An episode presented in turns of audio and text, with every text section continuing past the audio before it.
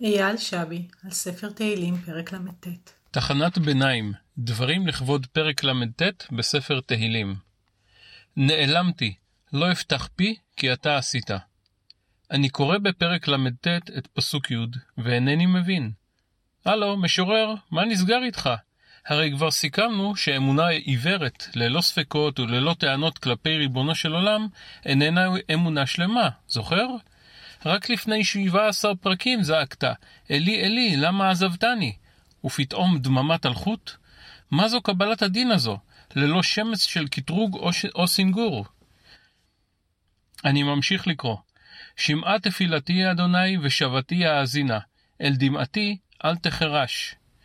מה קורה פה? לפני שלושה פסוקים סיכמנו על דממה, אז מה עושה פה התפילה? כיצד שני פסוקים אלו מתיישבים יחדיו באותו מזמור? לדידי, העובדה כי הפרק לא מסתיים בפסוק י' מעידה על עמדת משורר תהילים. חטא גדול הוא לקבל את הדין ללא עומר. הפטרת הכל לטובה באופן אוטומטי על כל רעה שנוחתת עליך לא תורמת דבר וחצי דבר.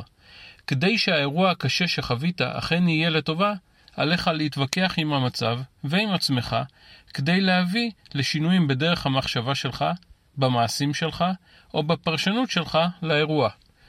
פסוק י' הוא תחנת ביניים, אסור שיהיה תחנה סופית במסע שלך אל עצמך.